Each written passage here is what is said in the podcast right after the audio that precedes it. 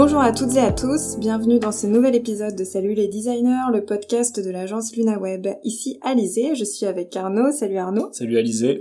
Déjà, merci pour l'accueil que vous avez réservé à notre tout nouveau format court intitulé Capsule Design sur l'acceptabilité. C'est avec Justine. Et si vous n'avez pas eu encore la chance de l'écouter, l'épisode est bien sûr toujours disponible sur votre application de podcast préférée. Et ce format revient également dès le mois prochain avec une nouvelle thématique. Mais aujourd'hui, retour au format classique de l'émission et nous avons le plaisir de recevoir le régional de l'étape, si j'ose dire, Gweno Léja-Fredou alias Gweno. Salut Gweno, comment tu vas? Salut, ça va et vous? Super. Alors tu es le premier breton hors LunaWeb évidemment dans Salut les designers et on est ravis de pouvoir échanger avec toi sur une thématique qui est assez inédite euh, dans le podcast, le motion design. Mais pas que, on va évidemment parler de tout ce que tu fais euh, autour de cette thématique. Avant de rentrer dans le vif du sujet, est-ce que tu peux te présenter en quelques mots pour celles et ceux qui ne te connaissent pas encore? Je suis surtout connu effectivement sous le nom de Gueno euh, dans le design. Euh, je suis directeur artistique avec une spécialité motion design. Je suis indépendant depuis 6 euh, ans ou 7 ans et j'ai une expérience de peu près une quinzaine d'années dans le graphisme. Un premier passage en, en agence pour commencer et puis après euh, l'expérience d'indépendant euh, ces dernières années. Voilà, donc j'ai commencé, euh, j'ai commencé dans le web, dans les interfaces et dans, dans la direction artistique web, et puis après pour switcher petit à petit vers l'UI, l'UX, et puis désormais c'est vraiment de la direction artistique, du graphisme et du motion design. Voilà. Très bien. Aujourd'hui, malgré un historique de web designer, euh, t'as quasiment arrêté euh, le design d'interface euh, pour te concentrer, te spécialiser vraiment sur le motion design. Est-ce que c'est un choix ou euh, c'est une évolution naturelle liée au projet client que tu as reçu Oui, pendant pendant une période, ça a été une, ça a été quelque chose d'assez naturel parce que j'avais de plus en plus de demandes là-dedans. Donc, quand tu développes ton activité d'indépendant, à un moment, tu prends aussi ce qui vient, surtout en début d'activité.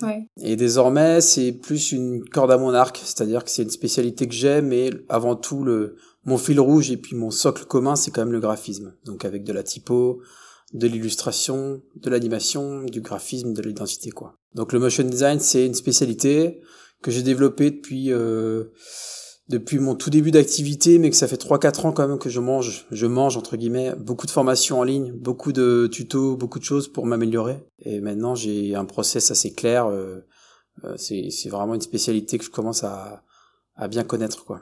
Et du coup, tu le sais, chez euh, nous, chez LunaWeb, on conçoit selon des méthodes de design UX. C'est-à-dire qu'on fait l'étude des usages pour proposer aux utilisateurs les meilleures interfaces possibles, en amont par exemple avec la recherche des personas.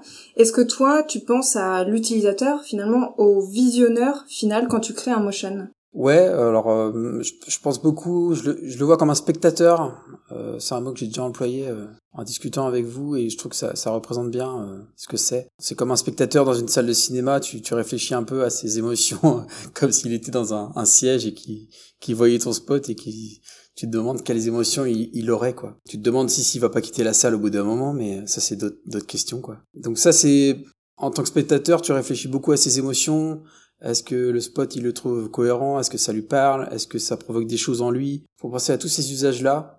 Et euh, du coup, le motion, c'est vraiment ça. C'est euh, des usages et des spectateurs euh, qui sont tous différents. Donc, mais finalement, tu as quand même besoin de, de, connaître en fait la cible des messages que tu vas pousser grâce à l'animation. Ouais, c'est ça. Mais souvent, les cibles, c'est quand même principalement les les clients qui sont assez maîtres de ça. Moi, je vais surtout être dans la dans l'accompagnement de faire quelque chose de rythmé, de, de avec de l'émotion, avec euh, où tout s'imbrique bien, c'est-à-dire entre rythme, visuel, euh, typo, euh, son, enfin que tout s'imbrique de manière à ce que tu aies un spot complet qui fonctionne bien, quoi. Ok.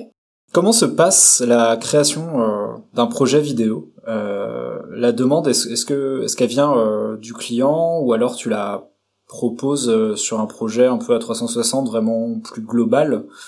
Euh, Est-ce que tu passes euh, bah, par un storyboard, euh, par des animatiques, par un script bah c'est c'est ce que j'expliquais euh, dans l'introduction, c'est que j'ai mis des années à, à vraiment me trouver un process de motion design et aujourd'hui je pense que j'en ai un à peu près à peu près cohérent.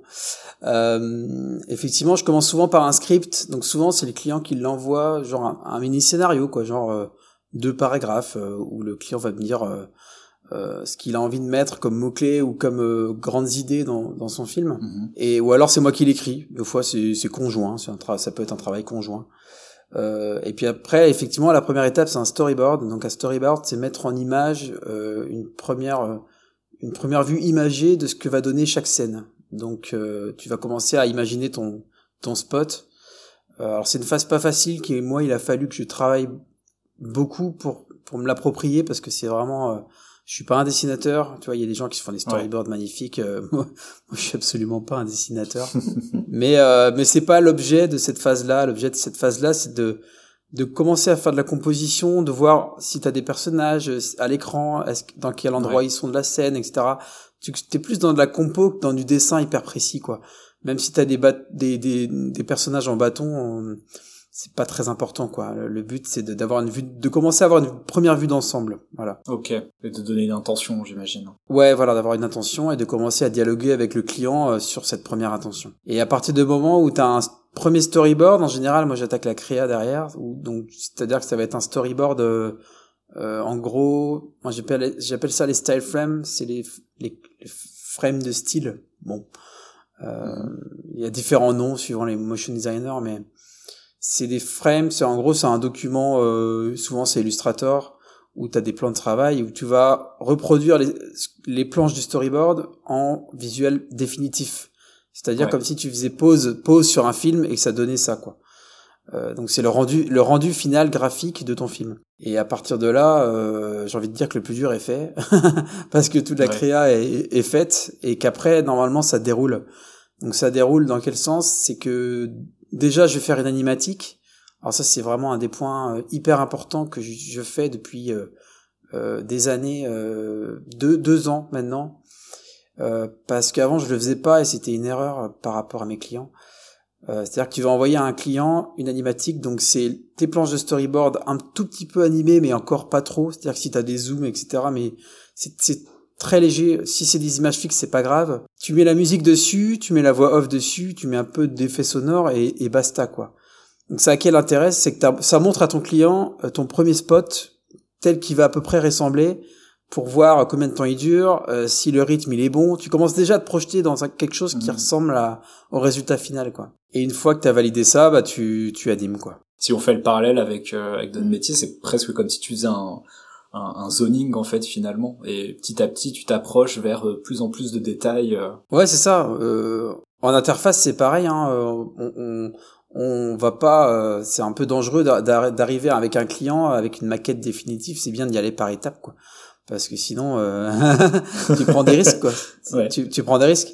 Et en début de carrière, euh, moi, je pouvais arriver euh, avec un, un spot euh, totalement monté sans avoir trop discuté avec le client. Et en fait, euh, tu prends quand même des risques. Des fois, ça passe, mais des fois, ça passe Bien pas sûr. du tout. Quoi.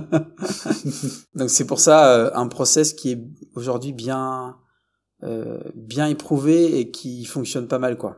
Et tu fais valider chaque étape euh, avec ton client, que ce soit du coup la première partie de storyboard, ensuite la première, enfin la seconde partie avec un peu de DA euh, posé, puis de l'animatix. Ouais, je fais tout valider, ouais, toutes les étapes et euh, parce que chaque étape est hyper importante, c'est-à-dire que tout le reste découle derrière quoi. Tout est en cascade un peu.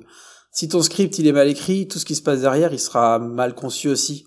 Si ton animatique elle est mal fichue, t'auras la mauvaise musique dessus, t'auras le mauvais t'auras le mauvais rythme. Donc du coup ton spot derrière il sera pas bon. Donc tout est en cascade comme ça. euh, et du coup c'est pour ça que c'est important d'impliquer les clients à chaque phase. Ouais. Et au, au niveau de la musique, euh, je fais un petit aparté là-dessus, mais au niveau de la musique, euh, comment ça se passe? Est-ce que c'est euh, ton client qui va avoir une idée derrière de de- d'effets sonores? Est-ce que c'est toi qui vas le conseiller par rapport à, à un message? Alors il y a deux choses. Soit il y a de la musique. souvent c'est moi qui fais des propositions suivant ce qu'ils ont envie comme tonalité un peu quoi. Ça, on tente des choses. Des fois, justement l'animatique a cet intérêt-là, c'est qu'on va tenter une musique. Hop, on se rend compte tout de suite que ça fonctionne pas. Et avec le client, ou c'est le client qui me dit moi ça me convient pas. Donc c'est bien, ça teste tout de suite quoi. Euh, c'est vrai que si je mettais la musique sur une version finale et qu'on commençait à discuter de la musique qu'à la fin, en fait, euh, c'est pas bon parce que pendant l'animation, moi j'ai besoin de me caler sur la musique aussi, quoi, pour faire quelque chose d'efficace. Donc voilà, et puis après t'as les t'as les effets sonores, t'as du sound design que tu peux rajouter, donc ça c'est quelque chose que je fais souvent aussi. Je, je, je fais appel à des collègues qui font du sound design. Donc ça va être pour marquer chaque euh, les effets, enfin, c'est pour marquer les, les, moments forts de ton spot, c'est-à-dire euh, genre, je sais pas, quelque chose qui explose, bah t'as envie d'entendre une explosion, quoi. C'est aussi bête que ça. bien sûr. Tout ça, c'est un métier, quoi, de, de, de mettre du, du, du, son et surtout que ça, ça rajoute à l'émotion que tu peux donner pendant ton spot, quoi. Ça rajoute au côté waouh euh, de ton spot euh, final, quoi. Complètement. donc là, on parlait un petit peu de, bah, de projets plus vraiment vidéo, quoi. Est-ce qu'il t'arrive encore de, bah, de travailler sur euh, du design UI et de réaliser euh, bah, ce qu'on appelle des, des micro-interactions? Euh, c'est bah, des petites animations en fait qui vont accompagner la navigation du, du site, donner un feedback à l'utilisateur? Et si oui, est-ce que le process que tu utilises est, est différent? Alors oui, ça m'arrive. Euh, c'est encore une corde à mon arc que j'ai par dans le motion design. Donc c'est une corde à mon arc dans une corde à mon arc. C'est-à-dire que euh, c'est quasiment une spécialité dans le motion design. Euh, c'est des exports web que je fais. Donc c'est des exports avec la, la librairie le Lottie et Bodymovin. Alors c'est une techno un peu un peu un peu particulière, mais c'est-à-dire que ça me permet d'After Effects de d'exporter vers des animations SVG en gros quoi. Euh, alors j'en ai fait dernièrement. Euh, ça a ses limitations aussi. On a l'impression d'être un intégrateur, euh, un intégrateur de de l'animation parce qu'on est obligé de souvent de d'aller sur les d'aller sur les navigateurs, les différents navigateurs, tester si si ça marche.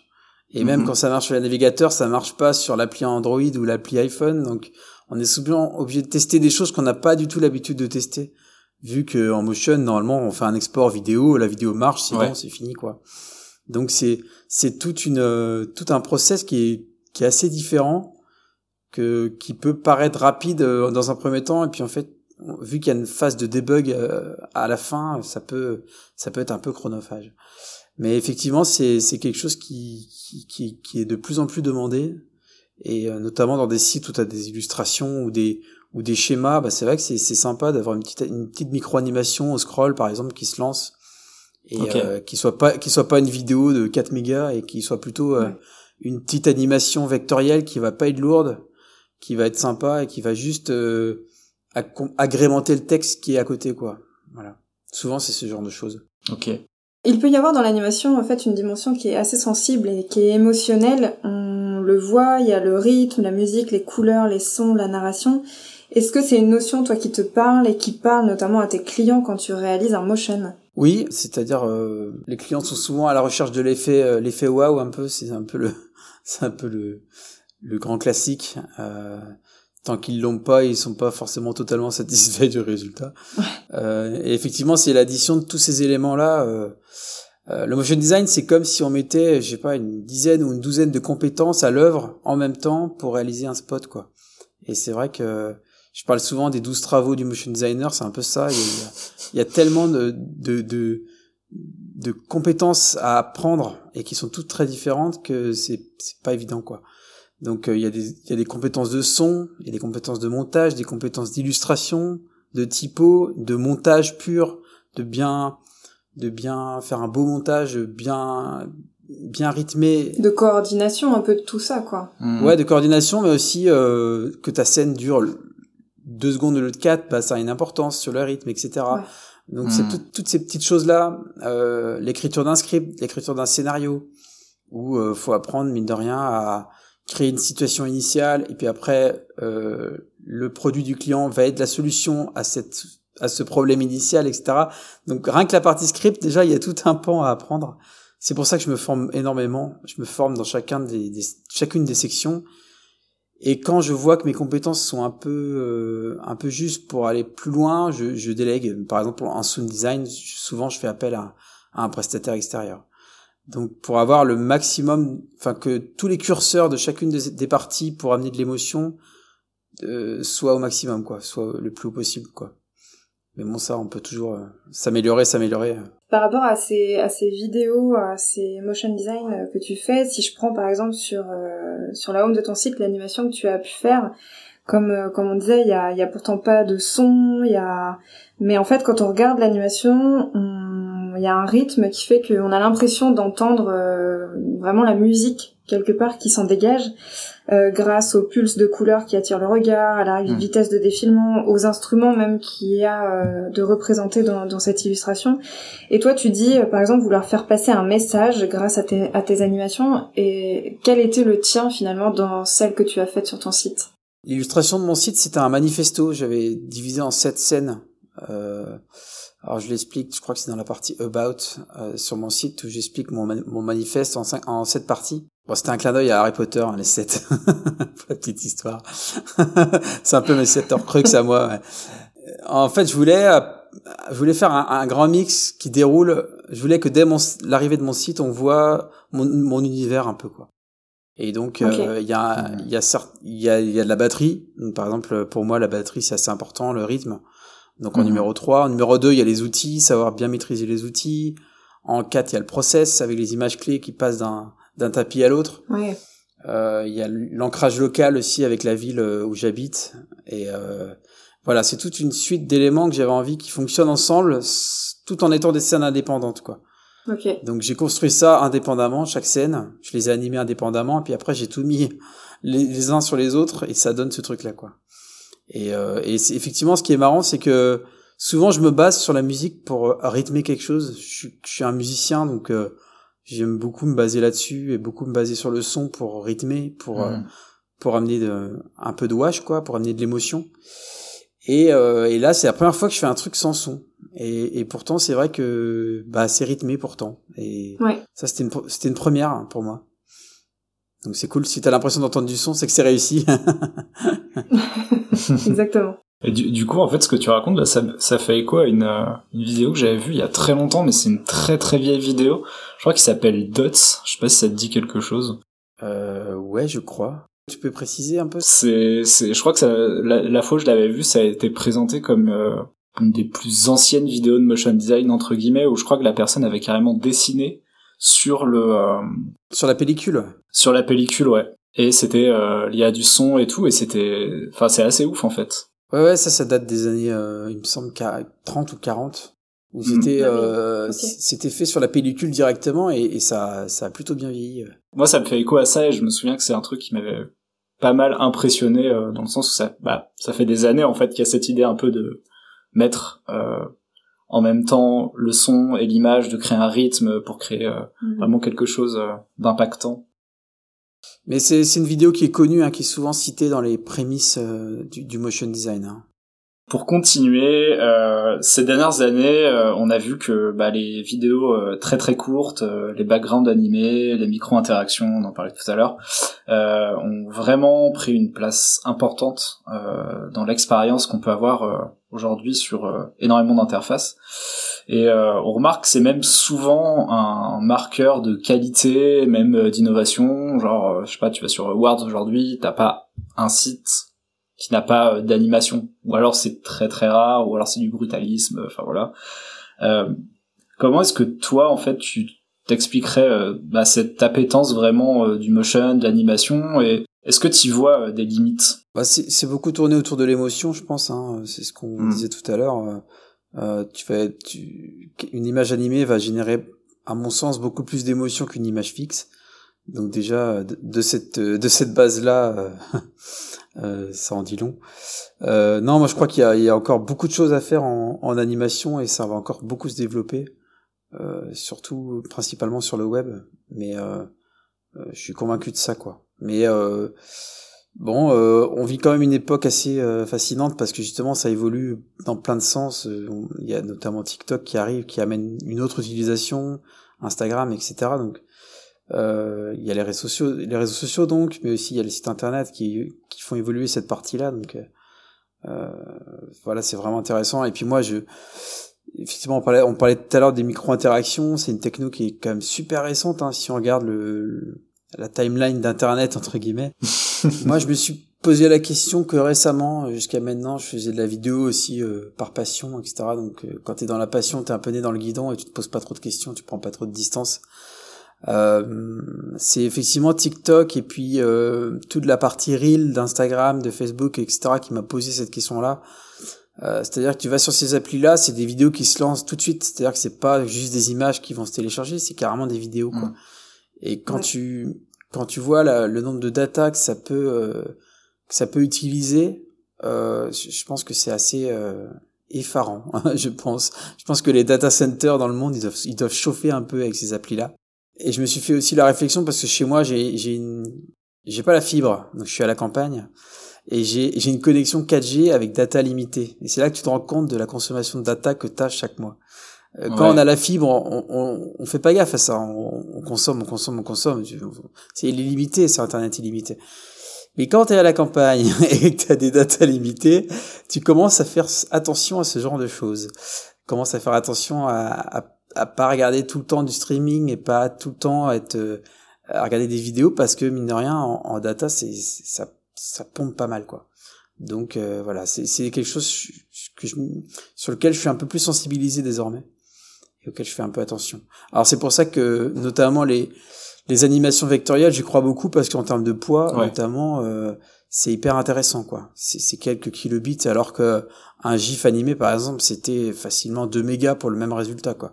Et encore, non, un résultat qui était dégradé, c'était même pas parfait, quoi. Alors qu'une animation SVG, on va pouvoir, enfin, c'est du vectoriel, donc on va pouvoir l'agrandir comme on veut, etc. Je pense que c'est l'avenir et que c'est hyper intéressant, quoi. ça fait partie euh, des recommandations en général, justement, euh, euh, lors de l'éco-conception de privilégier des, euh, illustrations vectorielles. SVG, ouais. C'est ça. Mm, mm. Ouais. Les technos d'aujourd'hui permettent ça, alors autant en profiter, quoi.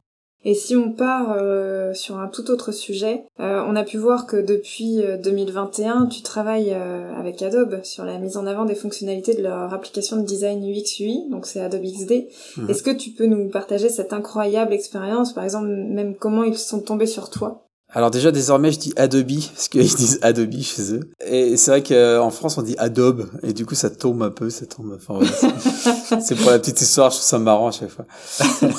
c'est marrant Adobe, Adobe parce que ça vient d'un collègue de musique en fait, ça vient d'un collègue de musique bretonne. Alors l'histoire elle est un peu un peu dingue mais euh, moi j'ai joué dans un bagad euh, à Quimperlé mm-hmm. et euh, un de mes collègues de de, de, de batterie il, il, a fait des études de design à Rennes notamment. Ça doit être à un kilomètre de votre l'école devait être à un kilomètre de vos bureaux. Et après, il est parti à, à, Londres, à Sydney, etc. Et puis maintenant, il est à New York dans la dans la team euh, XD d'Adobe. Voilà, il était à Behance avant et maintenant il est chez XD. Et ils avaient besoin d'un profil euh, motion, mais très lié au branding, c'est-à-dire avec euh, euh, qui puisse développer une charte graphique à partir d'éléments. Ils ont plein d'éléments graphiques. Si je vous montrais le fichier XD qu'ils ont, ou, je suis obligé de dézoomer en 5% de, zoom pour voir la totalité de, des, des, boards.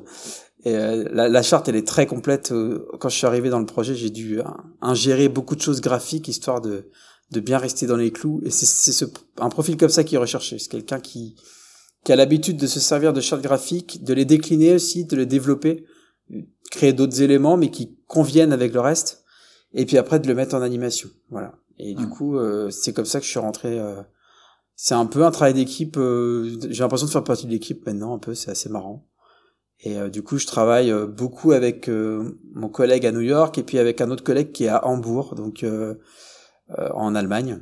Du coup, euh, avec les fuseaux horaires, c'est assez marrant parce que du coup, je travaille le matin avec l'allemand et l'après-midi, il y a mon collègue à New York qui arrive, donc du coup, il voit ce qu'on a fait le matin, etc. Voilà, donc ça travaille un peu en décalé, quoi. C'est hmm. très multinational comme job. Ok, et euh, du coup, il te demande euh, plusieurs petites scénettes, c'est ça, pour expliquer les nouvelles fonctionnalités? Voilà, c'est à chaque fois qu'il y a une nouvelle feature sur le logiciel, il y a une vidéo de fête, quasiment. Donc, donc à chaque fois, euh, donc souvent ils m'envoient les versions bêta pour que je découvre la feature, pour que je comprenne bien ce que c'est, ce que ça implique. Mhm. Euh, et par exemple, la dernière feature qu'on a mis en avant, c'était euh, le fait que directement dans XD, maintenant, on peut mettre des fichiers LOTI et des fichiers euh, vidéo. Voilà, tu peux les mhm. mettre directement dans ta maquette. Et du coup, ce qui est bien, c'est que moi, en tant que motion designer, ça me parlait parce que les fichiers LOTI, j'en ai. Donc, du coup, des fichiers vidéo aussi, j'en ai, évidemment. Et du coup, euh, ça me parlait bien. C'est c'est un projet qui me convient assez bien. Ouais. Et du coup, c'est du vu que j'ai fait aussi du design d'interface avant, euh, je connais aussi les logiciels d'interface. Donc euh, avant, j'utilisais pas mal Sketch, donc euh, je connais suffisamment un peu ces logiciels-là, quoi. J'ai pas fait que du After toute ma vie, quoi. Ouais. Ok. Donc tu le disais un petit peu en intro, en parallèle du motion design, euh, donc t'es directeur artistique, tu réalises aussi bah, du branding, des univers graphiques vraiment complets. Comment est-ce que ta pratique du motion a fait évoluer ta pratique de designer graphique? En gros, je sais que la pratique du motion notamment le motion vectoriel m'a fait beaucoup progresser dans, le vectoriel de, de manière générale. Donc tout ce qui est euh, courbe de Bézier, etc. Ça, euh, je connais par cœur maintenant la position des courbes de Bézier, etc. Et After Effects m'a aussi fait beaucoup progresser dans le dans la typographie. Euh, mm. Par exemple, euh, la typographie aujourd'hui, euh, quand tu achètes une typographie, euh, tu vas avoir acheté une famille complète de typos. Donc tu vas avoir la régular, la medium, la bold, la extra bold, etc. Mais en fait, les typographes, c'est des petits malins. En fait, ils, ils vont juste, ils vont juste faire la régular, ils vont faire la black, et puis après, entre les deux, c'est de l'interpolation. Hmm. Ils vont calculer automatiquement entre un, par exemple, on va prendre la lettre T. Ça va être un T régular et un T black. Ils vont calculer automatiquement toutes les graisses entre. Et ben le motion c'est un peu pareil en fait. Euh, quand tu vas faire une animation entre un T un peu fin et un T très black, ça va te faire une, une interpolation entre toutes les formes qui, qui existent. Donc en fait, euh, ça m'a créé des passerelles comme ça que j'avais pas euh, envisagé, mais euh, du coup notamment la typo. la typo c'est de l'interpolation en fait de formes entre une forme régulière, une forme black ou une forme light et une forme régulière. Enfin, voilà. Et du coup, euh, bah, le After Effects, c'est c'est de l'interpolation. Tu, tu prends une forme A et qui va vers une forme B. Par exemple, un rond va devenir un triangle, aussi bête que ça. Bah, c'est un mhm. peu le même principe en, en, en typo aujourd'hui. Voilà. Donc, faut pas te dire que euh, un typographe va faire toutes les graisses une par une. En fait, non, c'est du, c'est un gros bluff en fait. Donc en fait, on fait la, la graisse 0 et la graisse, euh, par exemple, 5, et derrière, tout va être généré et interpolé, quoi. Ouais, c'est ça en général, il, il, prend les deux extrêmes et il prend celle du milieu. Donc, c'est-à-dire, euh, il va faire la extra light, la régular et la black. Et en général, euh, la medium, la extra bold, euh, ce genre de choses, c'est dégénéré. Ça doit fonctionner, c'est de l'interpolation. Donc, toi, si tu as exactement le même nombre de points entre un T régular et un T black, ça va fonctionner. Il, va déplacer les points, en gros, à, chaque fois entre chaque graisse, quoi. Et c'est marrant parce que After Effects, c'est que de l'animation par interpolation. On appelle ça comme ça. On fait hmm. que ça, c'est ça automatise. Euh, tu mets un, un carré à l'instant zéro et que tu lui dis d'aller à l'instant euh, une seconde à tel endroit, bah c'est ça s'appelle de l'interpolation. Ça calcule automatiquement, tu hmm. fais pas image par image. Donc c'est que de l'animation par interpolation. Hein. Bah, Ce que peut faire Figma, ouais, bah, aujourd'hui ça, avec euh, le prototypage. Euh. Ouais, aujourd'hui on a des, on a ce qu'on appelle l'auto-animate. Euh, je crois que c'est c'est même la même techno en fait sur XD. Je connais pas bien, mais ouais, c'est ça. il me semble que c'est à peu près la même chose. Et, ça existe aussi, ouais. Ça me rappelle beaucoup ça. Ça me rappelle aussi beaucoup Flash. oui, tout à fait. à l'époque.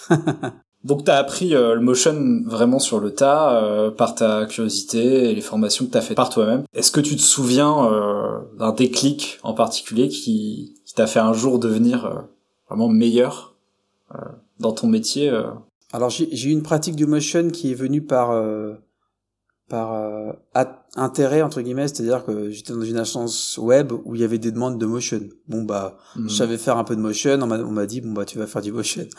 c'est un peu la, vie d'agence. Euh, ah on a une demande, on peut la faire, on peut pas la faire, bon bah on peut la faire, on y va quoi. Et du coup j'ai commencé à faire du motion comme ça.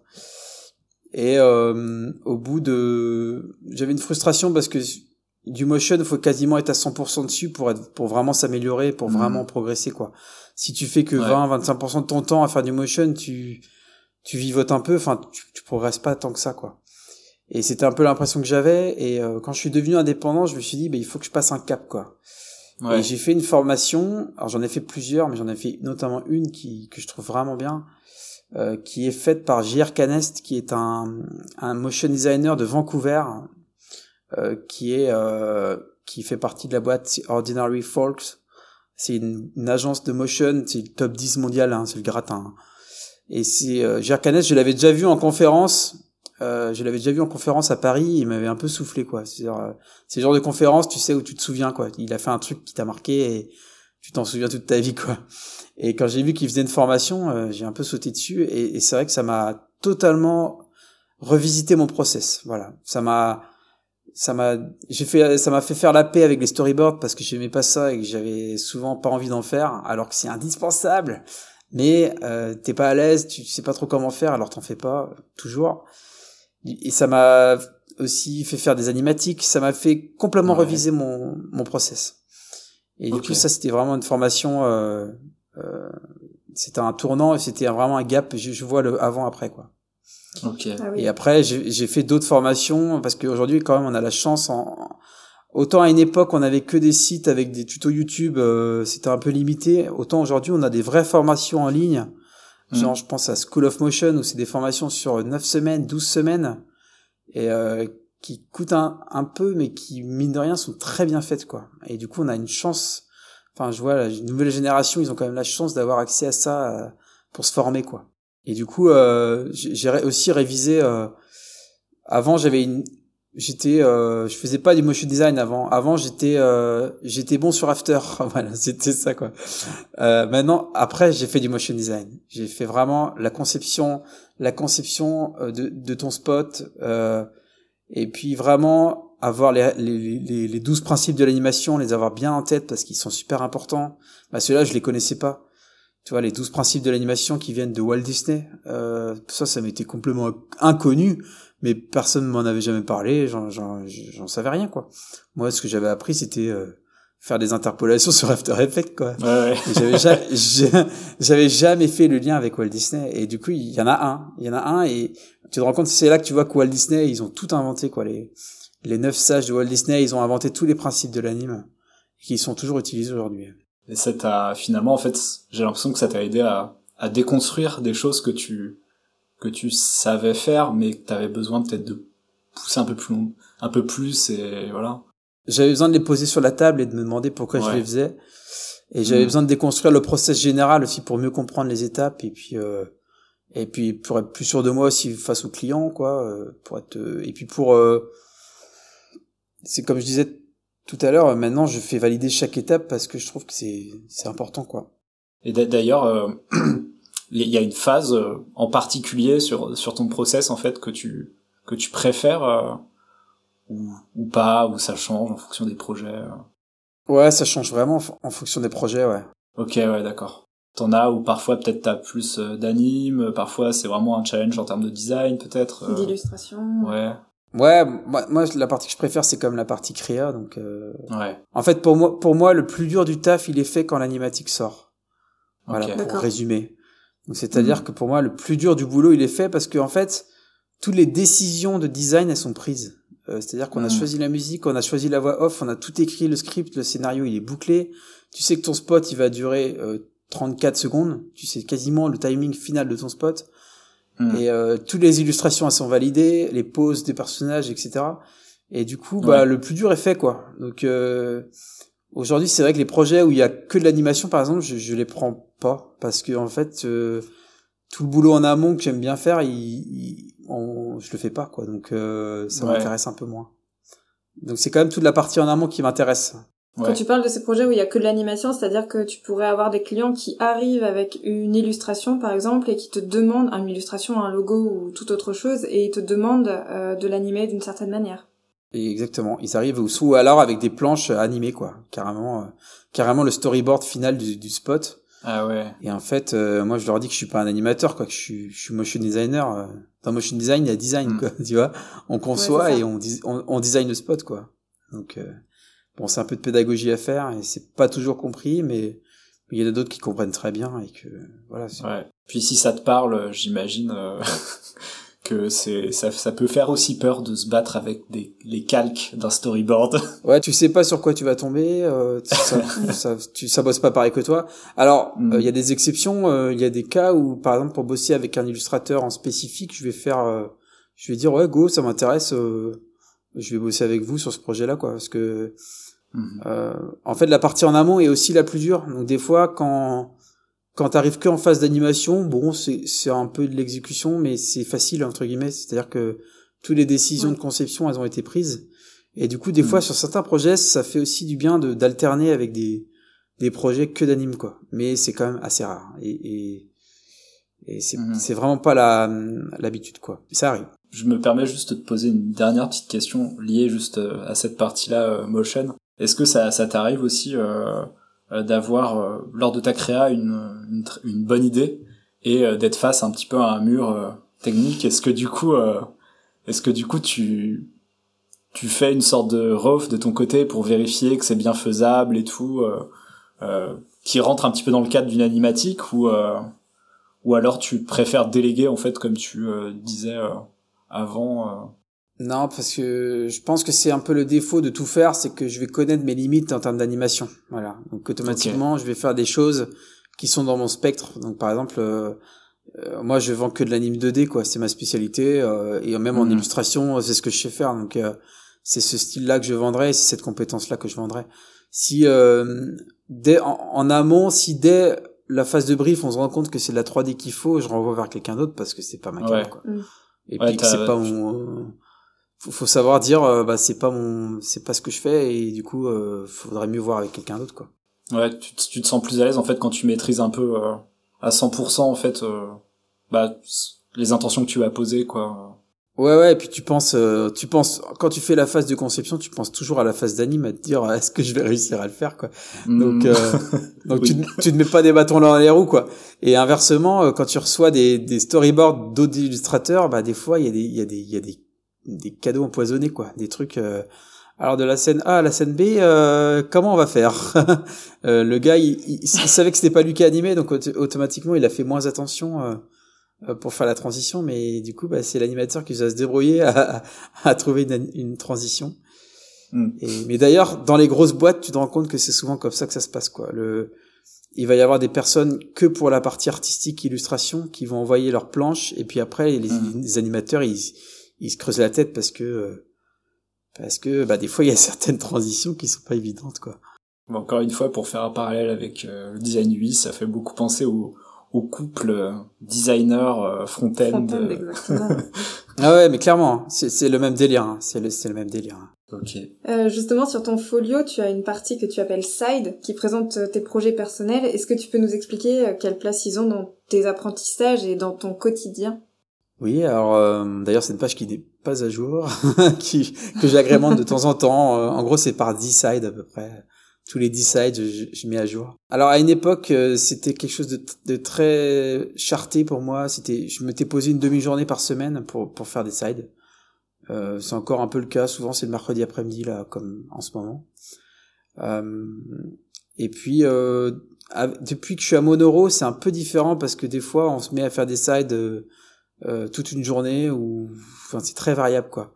Donc c'est c'est moi avant j'étais un peu tout seul dans ces sides là. Aujourd'hui on, est un peu en équipe à faire des sides donc euh, du coup ça il y a, plus trop de règles. C'est un peu c'est assez libre. Et c'est finalement c'est c'est un peu ta R&D ou est-ce que vous avez une thématique et vous vous dites euh, voilà là on a envie de tester je sais pas telle thématique et vous y allez pendant plusieurs semaines ou? Ouais, des fois c'est ça. Des fois c'est un des fois c'est un thème qu'on a. Hein. Euh, par exemple, on a fait un mur peint à Rennes euh, avec le collectif. Euh, bah, il a fallu faire l'illustration, il a fallu faire le lettrage. Donc tout ça, c'est des sides, quoi. C'est je considère que c'est des sides à chaque fois, quoi. Mais il y a une partie illustration, il y a une partie typo, etc. à côté de ça, on, fait aussi des sessions pour faire de la typographie pendant une journée avec des collègues. Donc du coup, ça, c'est un peu du side aussi. voilà, des... le side est un peu devenu un fourre-tout de plein d'opportunités pour faire des collaborations et pour, et pour apprendre plus de choses sur sur notre métier quoi. Voilà, en gros c'est ça. C'est une place un peu de jeu quoi. Ouais, c'est ça. C'est un peu un un bac à sable euh, très libre. Euh, on a envie de tester un truc, on y va quoi. Alors euh, ce que je fais en sorte, c'est de faire des sites qui sont courts parce que par le passé, je me suis peut-être j'ai mis la barre un peu haut pour certains sites, genre faire des trucs un peu trop ambitieux et du coup t'as as vite fait t'épuiser quoi. Ouais, hmm. c'est démotivant, trop long quoi. Ouais, c'est ça. Vaut mieux avoir un résultat très vite, très rapidement et en faire plein. Plutôt qu'un énorme qu'on va mettre deux ans à faire et qu'au bout de deux ans, on va le dévoiler. En fait, ça va faire hop, bon. Tu vois? Et il vaut mieux en faire plein. Et peut-être des fois des trucs qui t'ont duré l'après-midi, mais au moins t'as, t'as, t'as progressé dans quelque chose, quoi. Et en plus de tout ça, c'est, ça, ça prend déjà pas mal de temps. Et en, en plus, ces dernières années, il y a eu la création de moments, le lieu de travail et, de rencontres qui ont fait partie de ton quotidien. Forcément, j'ai une petite pensée pour l'afterwork des demi-pixels auquel j'ai participé à ses débuts. Euh, il y avait le coworking Happy Hour à Rennes, mais aussi on peut parler aujourd'hui de l'atelier Monoro et Novosa Monoro à Quimperlé. Comment tu expliques cette envie? Comment ça a impacté ton travail?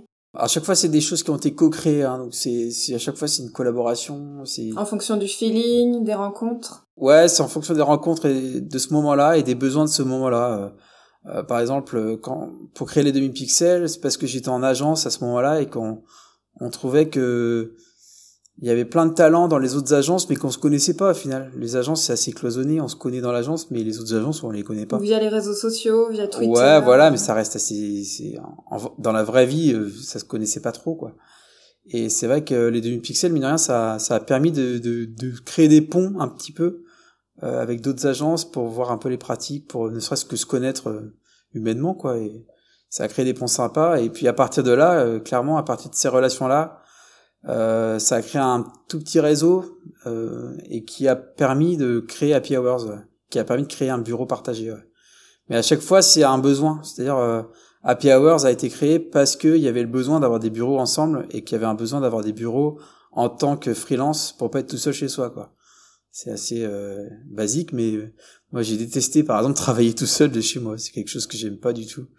J'ai besoin d'être entouré, euh, même si des fois je râle parce qu'il y a trop de bruit, etc. Bah, j'ai quand même besoin d'avoir du monde et, de- et d'un peu d'effervescence, quoi. Donc euh, Happy Hours, tu vois, euh, ça existe toujours d'ailleurs. hein. C'est c'est toujours place du Parlement hein, ouais, à Rennes. Et il y a une autre, une autre équipe qui a pris le relais. euh, à chaque fois, on avait fait ça sous forme d'assaut, donc pour être sûr que, pas pour être sûr, mais pour avoir envie de transmettre le, le flambeau à un moment quand il y aura besoin, quoi. Et c'est ce qui s'est passé, du coup. Donc c'est une autre équipe qui, il y a quasiment plus grand monde de l'équipe d'origine, d'ailleurs. Donc euh, c'est marrant, ça, a- ça a perduré sans qu'on soit là. Ouais, Donc c'est C'est c'est c'est cool. ah, c'est cool. Monoro, c'est venu différemment. C'est pareil, c'est venu d'un autre besoin. Euh, et c'est parce que j'ai déménagé dans la région de Quimperlé. Je suis dans le Finistère maintenant. Et que dans le Finistère, tu crées pas un truc comme Happy Hours. T'as pas de quoi avoir euh, 20 freelances dans un dans un endroit. C'est c'est pas possible. Les, les besoins sont pas les mêmes. Du coup, j'avais plutôt envie de faire quelque chose d'artistique, quelque chose euh, plus de l'ordre de l'atelier, quoi. Et du coup, j'ai rencontré euh, ma collègue Morgane euh, sur Instagram. On s'est, on a connecté comme ça d'abord. Euh, elle m'a invité à son atelier à Ponscorf et puis de là, on s'est dit mais ce serait quand même pas mal qu'on qu'on soit dans les mêmes locaux et puis de, de fil en aiguille, on a on a monté ce truc-là. Et du coup, on s'est implanté à Quimperlé et aujourd'hui, on a on a une petite maisonnette dans Quimperlé qui fait 80 mètres carrés sur trois niveaux et où euh, il y a un atelier de peinture en lettres, il y a toute une salle de réunion, projection, etc. Et puis il y a un studio graphique tout en haut. Voilà. C'est chouette. Et de là est né un autre besoin. On continue. Le besoin de connecter avec des autres freelances dans ce coin-là. Parce que à Rennes, les autres freelances, on peut peut-être les rencontrer plus facilement, mais en fait, on s'est rendu compte qu'à Quimperlé, il y avait des freelances partout, mais qui sont tous chez eux, dans, un peu dans la campagne, quoi. Hmm. Et du coup, nous, on s'est dit, bah, nous, on a la chance d'avoir un lieu, autant en faire profiter les autres. Donc, on, s'est dit, on va faire des projections tous les deux mois, trois mois, et puis on, après, on fait un petit apéro ensemble. Voilà. Donc ça, ça a permis de connecter pas mal les gens dans le coin, et mine de rien, ça, ça a fait faire des belles rencontres euh, de gens qui sont habituellement euh, tout seuls dans leur bureau à faire leur vie de freelance, et, et ça, ça, ça a connecté pas mal. C'était bien. Et du coup, ça l'amène, ça m'amène à la cinquième initiative, c'est que on va créer un festival bientôt à Quimperlé. Euh, vu qu'on est sur, euh, on est en plein centre de Quimperlé, on va créer un festival, euh, ça s'appellera NS Fest. C'est la fête, la fête de l'île en breton. En fait, à Quimperlé, il y a une sorte d'île, vu qu'il y a trois rivières, ça crée une sorte d'île en plein centre. Et on va créer la fête de l'île avec des, des, notamment de l'aquajump, euh, enfin, des sports nautiques qu'il y aura euh, avec du paddle, etc. Euh, il y aura des, il y aura de la, de la peinture sur sur toile de, de, de bateau aussi. Il y aura euh, des plein de choses, des projections, des des concerts, etc. Donc on fait une première édition cette année, on espère que ça va être cool. Donc c'est le 16 et 17, 16 et C'est 17 avril. Grave. Voilà. Et donc Monoro euh, sera un peu le QG parce qu'on est en plein sur l'île, donc on est en plein milieu. donc ce sera un peu le QG du festival euh, en avril. Voilà, ce sera rigolo. On ne t'arrête plus. Très bien, bah, je crois qu'on arrive à notre dernière question euh, un petit peu euh, traditionnelle. T'as beaucoup parlé de bah, du, du fait que c'est important pour toi de créer des univers complets. Donc, euh, est-ce que il y a quelque chose qui t'a inspiré dernièrement? Alors, j'ai réfléchi à plusieurs. Il y a, il y a la première, c'est ce qui se passe dans l'animation, le monde de l'animation aujourd'hui. Je trouve qu'il est vraiment intéressant. Euh, je pense à des films comme euh, Lucas, par exemple, de Pixar, qui moi m'a m'a beaucoup plu, mais parce que j'aime bien l'Italie et puis j'aime bien Pixar et puis que et dedans il y a des pépites niveau graphisme. Par exemple, ils ont refait ils ont refait des posters, ils ont fait des packaging de fausses pattes, etc. Ils se sont vraiment amusés quoi. Et ce film-là, je l'ai regardé quoi cinq six fois et à chaque fois je je redécouvre des nouvelles choses quoi. Et même niveau colorimétrie, c'est un film qui est vachement bien fait quoi. Donc euh, mais d'un point de vue plus général, ce qui se passe en animation aujourd'hui, je pense à, je pense à ce film-là, je pense à Klaus, euh, ce qui est sur Netflix, un film sur Noël, qui pareil niveau technique est incroyable. Ouais. Je pense à la famille Mitchell, je pense à Spider-Man euh, New Generation, qui, qui apporte des nouveautés en termes d'animation et qui sont en train de vraiment remuer euh, tout ce petit monde-là. Et je trouve qu'on vit vraiment une période intéressante et je pense que il va vraiment y avoir des belles choses qui vont arriver. Euh, bah, le prochain Spider-Man notamment. Euh, enfin voilà. Et, mais mon coup de cœur c'est principalement Lucas quand même de l'année dernière. Et il y a, y a Saul aussi qui est dans le genre et, et vachement bien. Euh, et puis je pensais à autre chose en termes d'inspiration. Il y a le, le, j'ai beaucoup parcouru le, le, le, site de de l'agence Koto.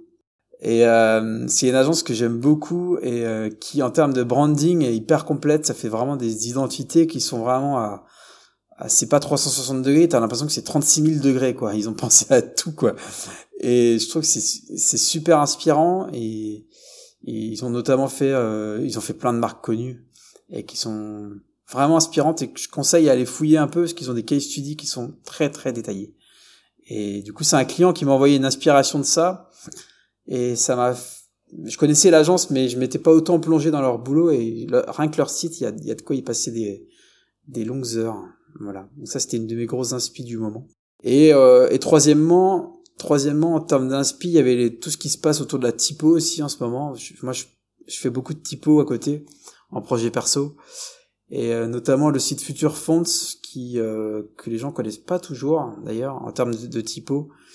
Euh, parce qu'il y a les grosses artilleries lourdes en termes de typo qui sont MyFonts, etc., ou Adobe Fonts. Et Future Fonts, c'est un site indépendant qui, qui qui fait la promotion de typos qui sont pas encore terminés, qui sont en cours de finition. Et du coup, c'est, je sais qu'en agence web, par exemple, j'avais, mais tout début, on était obligé d'utiliser les typosystèmes, donc c'était un peu frustrant. Et, et, et, et, petit à petit, euh, ces typos-là sont arrivés, et aujourd'hui, il y a, y a, y a une multitude de choix possibles, et du coup, c'est hyper intéressant, et, et, notamment le site Future Font, c'est, est une mine d'or de typos euh, un peu décalés, des fois peut-être trop original pour des projets web, mais des fois quand on arrive à les sortir au bon moment, ça fait, ça peut vraiment faire mouche quoi. Donc euh, c'est une belle inspi aussi quoi.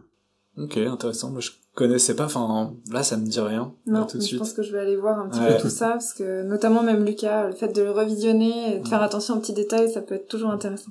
Mm. ouais, Lucas, Lucas, ils ont un artbook qui est incroyable aussi. Hein.